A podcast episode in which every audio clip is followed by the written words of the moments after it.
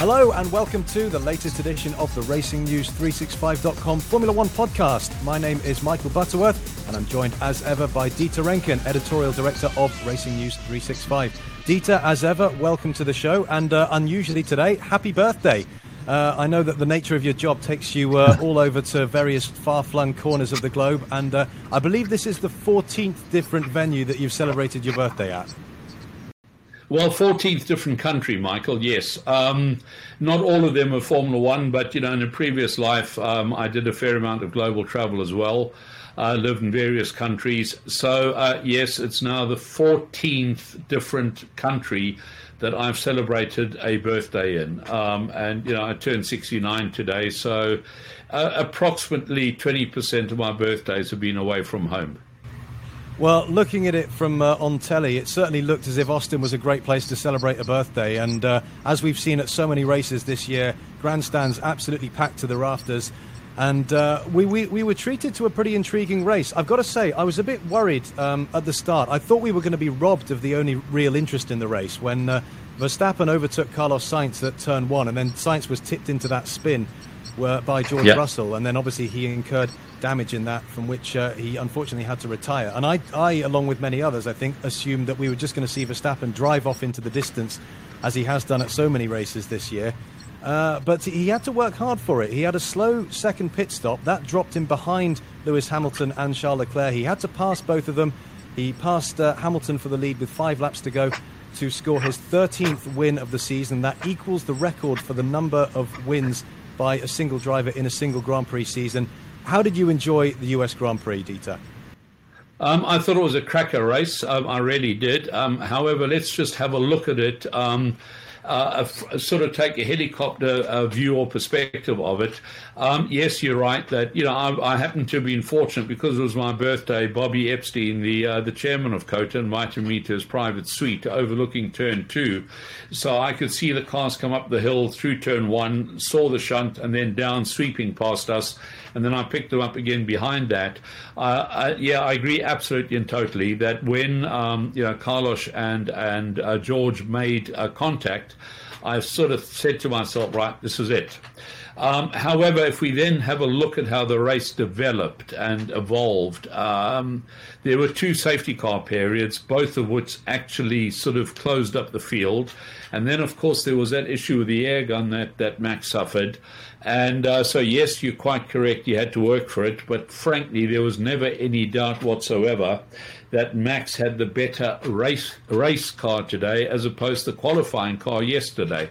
Um, you know, yesterday was, of course, the uh, the sad death of uh, Dietrich Mateschitz, the founder of Red Bull as we know it. Uh, got got hold of a, a Thai restaurant, uh, which was used by truck drivers to stay awake in the in the um, in the Asian area. He turned it into a global energy drink product. Uh, billions and billions of cans sold annually and he's used the profits, uh, as far as we're concerned, of course, very, very constructively. Owns two Formula One teams, owns the um, the the what used to be the A1 circuit, now the Red Bull Ring. But of course, his death yesterday. Uh, did leave a dark cloud hanging over Red Bull Racing, understandably so. Max was very emotional yesterday. Christian Horner, I could see, was fighting back tears. I believe it. There had been some tears before he called the media in. Again, understandably so. So, in real terms, the Red Bull team was really up against it today. Not only did they uh, suffer the death of their founder, but also, you know, um, twice Max lost his advantage through safety cars, plus there was the slow stop.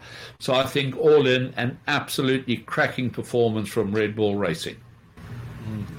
And let's stay with um, Dietrich Mateschitz now. We, we'd known for a while that he was uh, in poor health, so but perhaps it's not totally unexpected. But what does his passing mean for Red Bull? You, you talked about uh, how he's used the profits of selling the energy drink to, uh, to, to buy the team. They also own, of course, Alpha Tauri. They own the uh, the Red Bull Ring. He also owns a string of other uh, sports teams and extreme sports and soccer and uh, and various other things. But uh, what does his death mean for Red Bull Racing? Because he was the driving force between Red Bull. for Red Bull coming into Formula One, first of all in the 90s as a sponsor with Sauber and then with Arrows, and then buying the ailing Jaguar team at the end of 2004, turning it into Red Bull Racing, turning it into the uh, multiple race and championship winning outfit that we now know. It's not just Red Bull Racing, we've got Red Bull powertrains, we've got Red Bull technologies. So, with Dietrich Mateschitz no longer with us, wh- where do Red Bull go from here? What does that mean for the future of the team and and its wider affiliates? Before I address that, Michael, um, allow me to add that he, of course, also bought Minardi, which he then turned into first uh, Toro Rosso and then Alpha Tauri. Uh, there is also another company called Red Bull Advanced Technologies, which is producing the RB17 hypercar. So all in, there's a very, very broad palette. Uh, but apart from that, his involvement in motorsport, but global motorsport, goes beyond Formula One, way beyond that. For example, um, on Sunday. So, uh, although I'm talking to you on Sunday evening from Texas now, of course, in parts of Europe and, and, and Asia, it's already Monday. So, on Sunday um, in Europe, uh, Nasser Al Attiyah, the um, the cross country driver, drives for the Toyota Gazoo team. Again, he is sponsored by Red Bull. Won the uh, the FIA Cross Country World Championship. It goes way beyond that. You know, they're in rally, they're in in, in MotoGP, uh, cross country, you name it. If it's got wheels, it's probably somewhere along the line had a Red Bull sticker on it. And then, as you say, there's ice hockey, there's football, there was the uh, the space jump. There were all sorts of things that he does, music concerts. I mean, he really had a look at his profits, and he said, "How can I plow them back, and give people pleasure?" And that's really what he did, and he did it very, very, very well. To, to answer your question, Michael, about what does it mean for Red Bull, I did in fact broach the subject in January when, when I was visiting the um, the Red Bull factory in Milton Keynes in the UK, and I said to Christian, you know, what happens when Dietrich Mateschitz goes? At that stage, there was no talk about um, about illness. But of course, you know, when somebody is is beyond seventy, the way that he was, um, uh, one has to look at these these things pragmatically. And I said, you know, what happens? And he said, don't you worry about it. It's all been sorted. I spoke to such an Austrian gentleman who knows Dietrich Mateschitz very, very well, and I said to him, uh, you know, what's going to happen? And he gave me the same sort of answer. He said, I asked Dietrich, and he said, Don't you worry, everything is tied up very neatly and very tidily. Um, I must add, this is something that one would expect from a man like Dietrich Mateschitz. Uh, my prognosis is that it will be some form of trust or foundation, very similar to, for example, the IKEA or IKEA, depending on where you live, how you pronounce it, uh, the chain of furniture, uh, flat pack furniture shops. Again, the, the founding family realized very early on that the the family members, the second and third generation, would be unable to to move the business forward, and so they created a foundation. And I can foresee that Dietrich Mateschitz would have done that. In other words, the foundation will then appoint a CEO, a marketing director, etc., to run the business, and then the profits can then go however Dietrich Mateschitz has determined they should go, whether to a son, whether to charities, to whatever.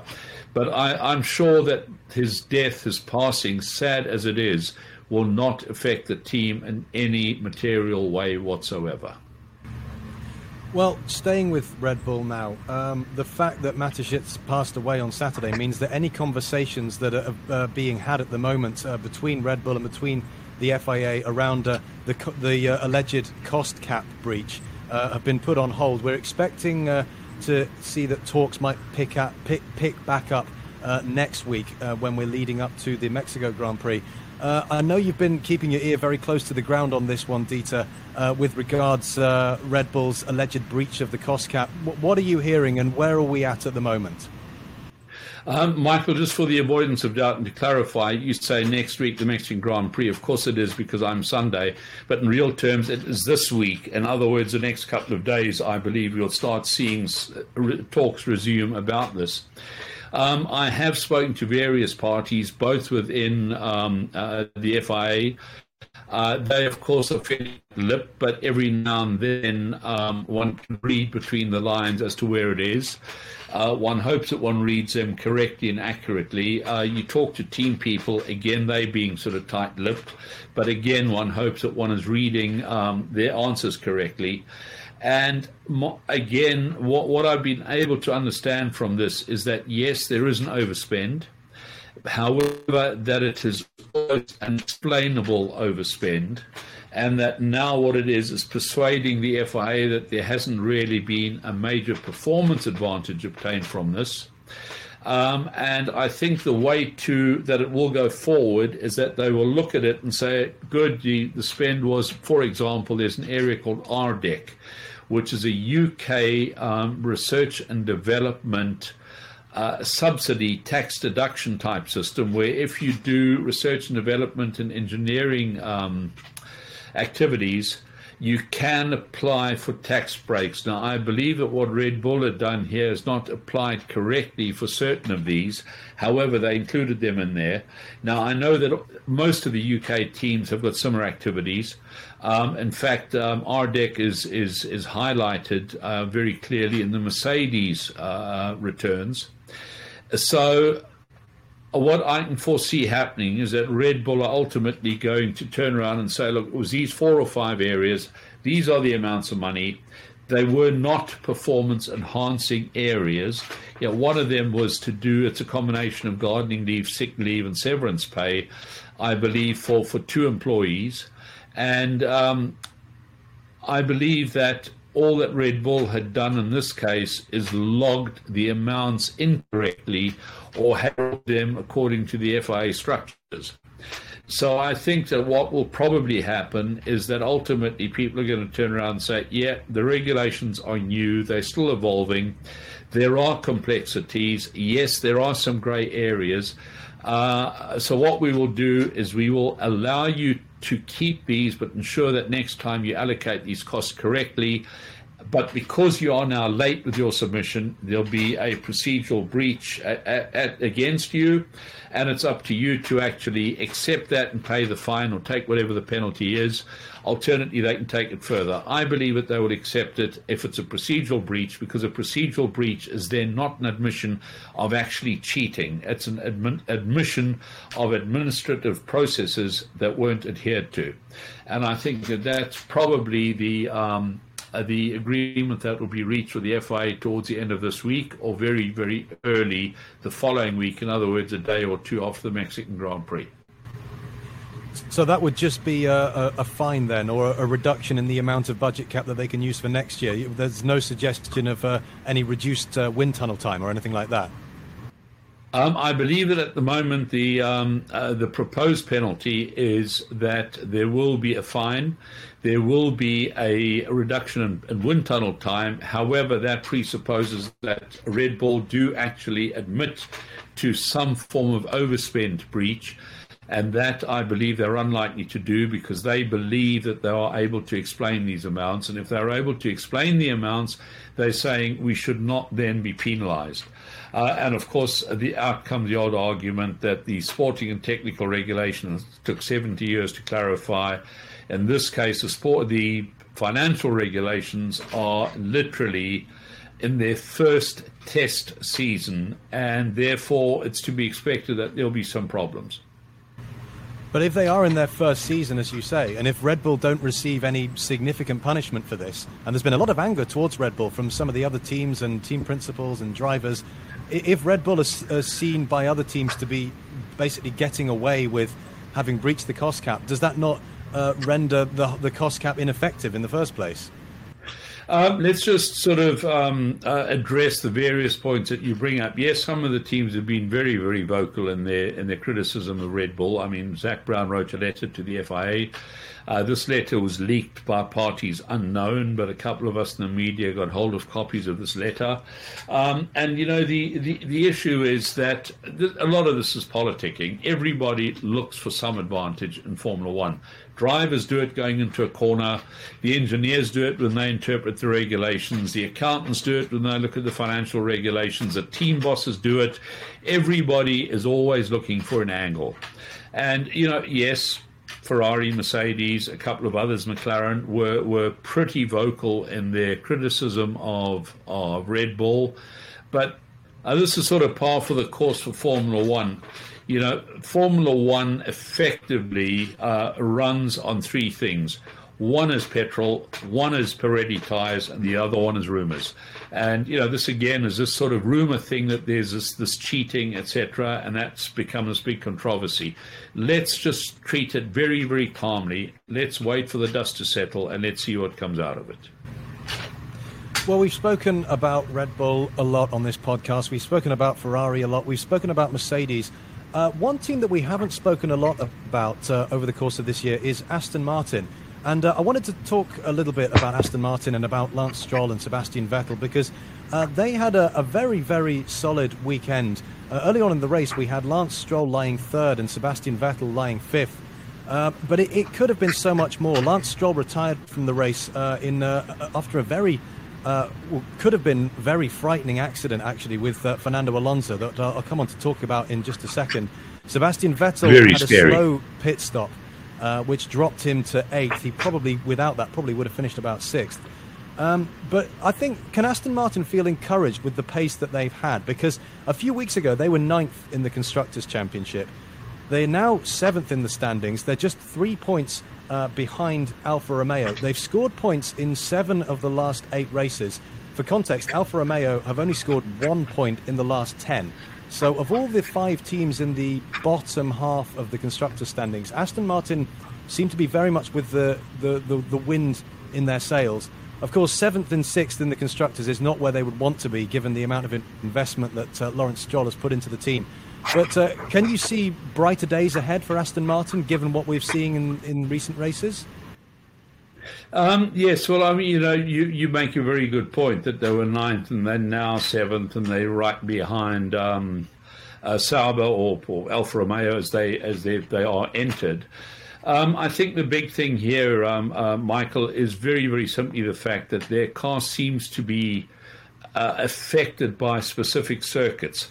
They seem to be pretty quick, very comfortable on certain circuits, and then when they get to the next one, they seem to be losing a bit of ground, etc. So I think it's very difficult, and a lot of teams are going through this where it's become very circuit specific. They perform fantastically at one circuit. They believe that they've found this the silver bullet, and they get the next one, and they're down in the dumps again. This is happening to Mercedes, it's happened to Ferrari, it's happened to McLaren, to Alpine, you name it, all over the place. So, can they feel confident of finishing seventh or sixth? No, they can't. However, it must be very, very encouraging for them that they're able to do this. Talking about the accident, that was really scary, really, really scary. And you know, I was talking to Fernando Alonso afterwards, and he said, "Well, you know, people look at look at it and they say, well, Stroll moved across the left at 300 kilometers an hour or something." Fernando was very calm and measured when he said, Look, I saw this thing in slow motion. And when you look at it, he's actually sort of moving ahead of me uh, to to the left. Um, but at 300 kilometers an hour, it just happened so so quickly, and this was really what it was. In fact, Fernando very generously said that he thought that this was more a racing accident than a driver incident, which I thought was very generous of him. But it does tend to prove that you know at those sort of speeds things happen very very quickly. Yeah, and uh, Lance Stroll was actually. It's interesting that Alonso said that because Stroll was actually given a three place grid penalty uh, for the next race in Mexico for his part in, the, in that collision. Did you think that was justified?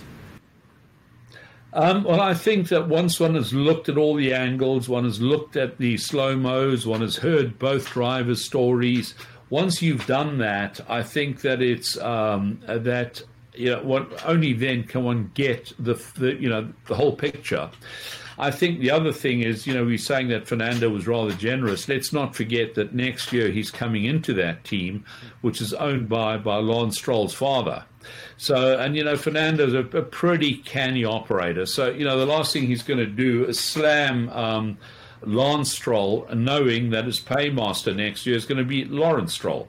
So we've got to see Fernando's comments against that background. But I do take his point that at 300 kilometers an hour, things happen very, very, very quickly. And it's worth noting as well. I mean, when I watched that accident on, on TV and I saw Alonso riding up over the rear wheels of Stroll, and you know, it was shades of that crash that we saw in Valencia all those years ago between Mark Webber and Heikki Kovalainen, Webber, yeah. uh, when he went up in the air and and came down and upside down at about 200 miles an hour. Very, very frightening stuff. And of course, Webber unbelievably emerged unscathed from that. But incredibly, uh, not only was Alonso unscathed, he actually managed to, to, to get back to the pits, fit a new nose cone, and then finished seventh, despite the damage that uh, undoubtedly had been uh, his Alpine had incurred. And you know, we, we sometimes see drives like this that get a bit ignored because they're not happening at the front of the field. But I thought to, to, to be involved in that accident, to have the damage that he had to his Alpine, to then have to make a pit stop and be at the back of the field and then finished seventh, that's got to be up there, even by Alonso's standards, as one of his best ever drives. Uh, yes, absolutely. But while we've been on air, Michael, by the way, Fernando has lost that seventh place. He's now down to 15th place. Uh, Haas had lodged a protest, which was upheld. Um, and basically, uh, Fernando got a 30 second time penalty for continuing to race with a car that was damaged. And uh, so he's now been dropped out of the points. And, uh, and in fact, ironically, his teammate Esteban Ocon has moved up into 10th place. You know, basically 8th, 9th, and 10th, and 11th had all sort of moved up a place. So Esteban Ocon gets one point, um, but the uh, protest had been filed and lodged by the Haas team.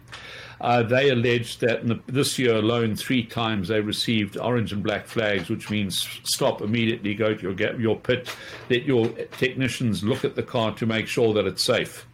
And of course, that's cost Kevin Magnussen a lot of sp- uh, places and therefore a lot of points, which has dropped Haas down the order. So Günther Steiner decided to um, uh, to protest uh, both Checo Perez, who lost an end plate, and the Alpine of Fernando Alonso. The uh, Perez uh, protest was um, not allowed. It was basically uh, overruled, and that was at the end of it. However, the Alonso one was upheld. And uh, the net effect is that uh, everybody's moved up uh, through to seventh, eighth, ninth, and tenth places. And uh, so that's it. But yes, uh, Fernando was very, very brave driving that car. I did speak to him afterwards, and he said, Oh, well, yeah, he felt that there was something a bit funny, but nothing really to worry about. He thought the team had looked over the car and given it the all clear. But of course, one can never see what's going on underneath. One can't see whether certain parts are cracked or whatever. And uh, the net effect is, of course, that the drive was effectively in vain because um, he's got no points out of it.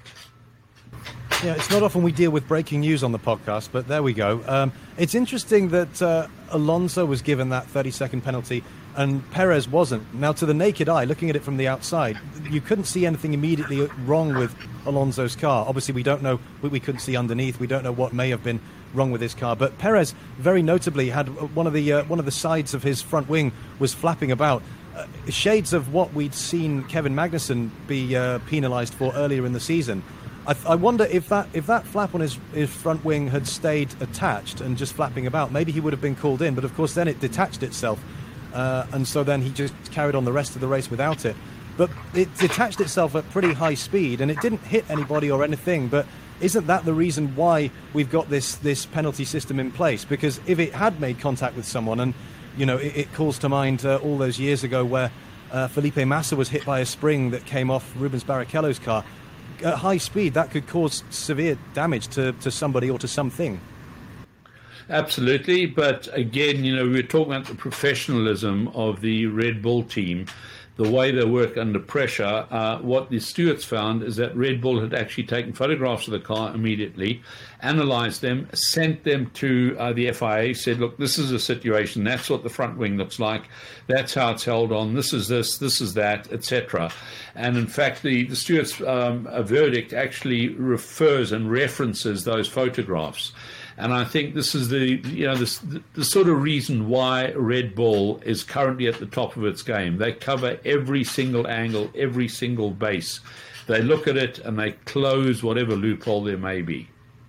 Well, let's look ahead a little bit to next year now. Uh, before this race weekend, there were only two drives for next year still open, and one of them has now been filled. Williams confirmed that uh, the Formula 2 driver Logan Sargent will be driving for them in 2023 if he gets the super license points. We're widely expecting that uh, that he will do, unless he has a, a, very very bad weekend at the last round of the F2 uh, Championship in Abu Dhabi.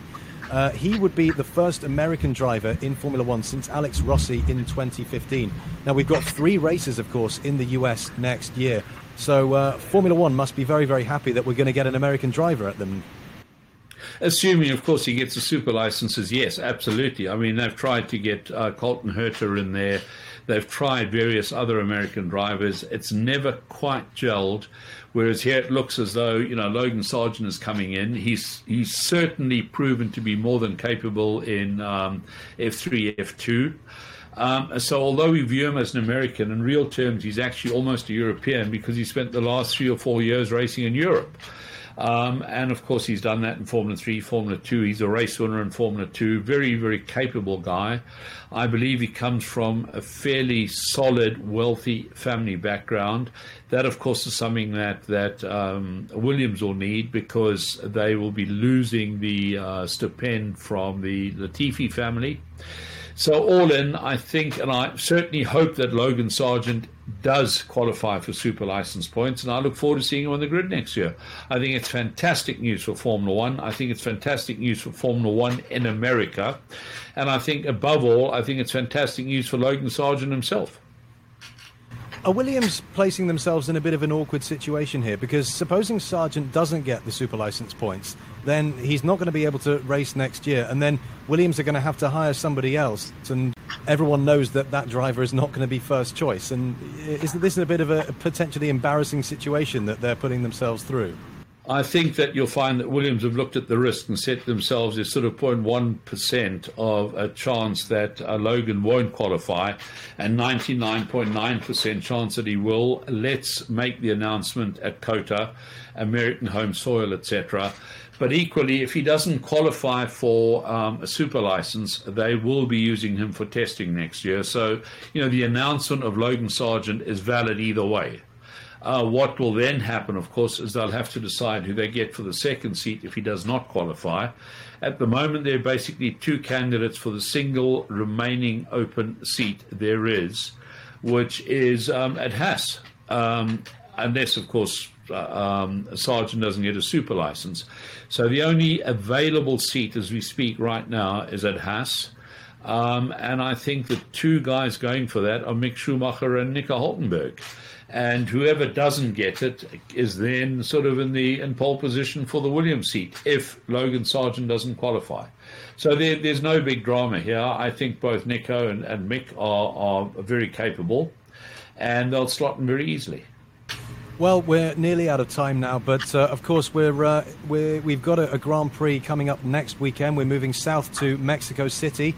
It's a, a, venue that Max Verstappen absolutely loves. He's won there three times before.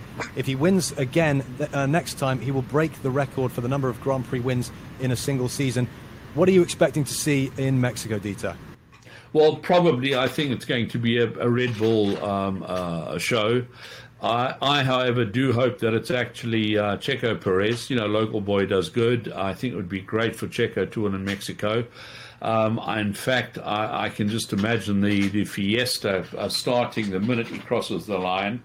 So that that would be great for that. Although you know Max does deserve it, but just getting back to breaking the record, etc. You know, the I, I think that we just as a sport have too much focus on breaking records. Um, you know, the, the record was, I believe, set by Nigel Mansell back in 1992, so almost 30 years ago, when there were 15 or 16 races. At that point, winning 13 or 14 races was an enormous achievement, enormous. We look back in '88 when, when McLaren won 15 out of 16 um, with the um, with with Ayrton Senna and Alain Prost. Again, uh, you know, a stellar performance now, if Max um, breaks the record, it's going to be 13 or 14, possibly he can even do 15, but out of 24 races. And of course, you know, 15 out of 24 is effectively sort of three quarters, whereas Nigel Mansell won basically 90% of the races. For Red Bull, surely now the priority. Max Verstappen has won the Drivers' Championship, Red Bull have won the Constructors' Championship surely now the, the priority for them is to ensure that Checo finishes second in the Drivers' Championship. Correct, absolutely. And the best way of ensuring that is for him to win in Mexico. yeah, well, I'm, I'm sure he would love that, and I'm sure the uh, the Mexican fans would go absolutely berserk if we uh, if we had a home winner at Mexico. But uh, Peter, thank you very much for your insight as ever, and we'll be looking forward to hearing from you after the race in Mexico. Been a great podcast. Thanks for leading it so so wonderfully. Thank you, Michael. And if you'd like to hear more of Dieter's insights, you can follow him on Twitter at Racing Lines. And don't miss Dieter's diaries from F1 race weekends, which are published regularly on the RacingNews365.com website. That's it for this edition of the podcast. Thank you so much for listening, and we'll be back after the Mexico City Grand Prix.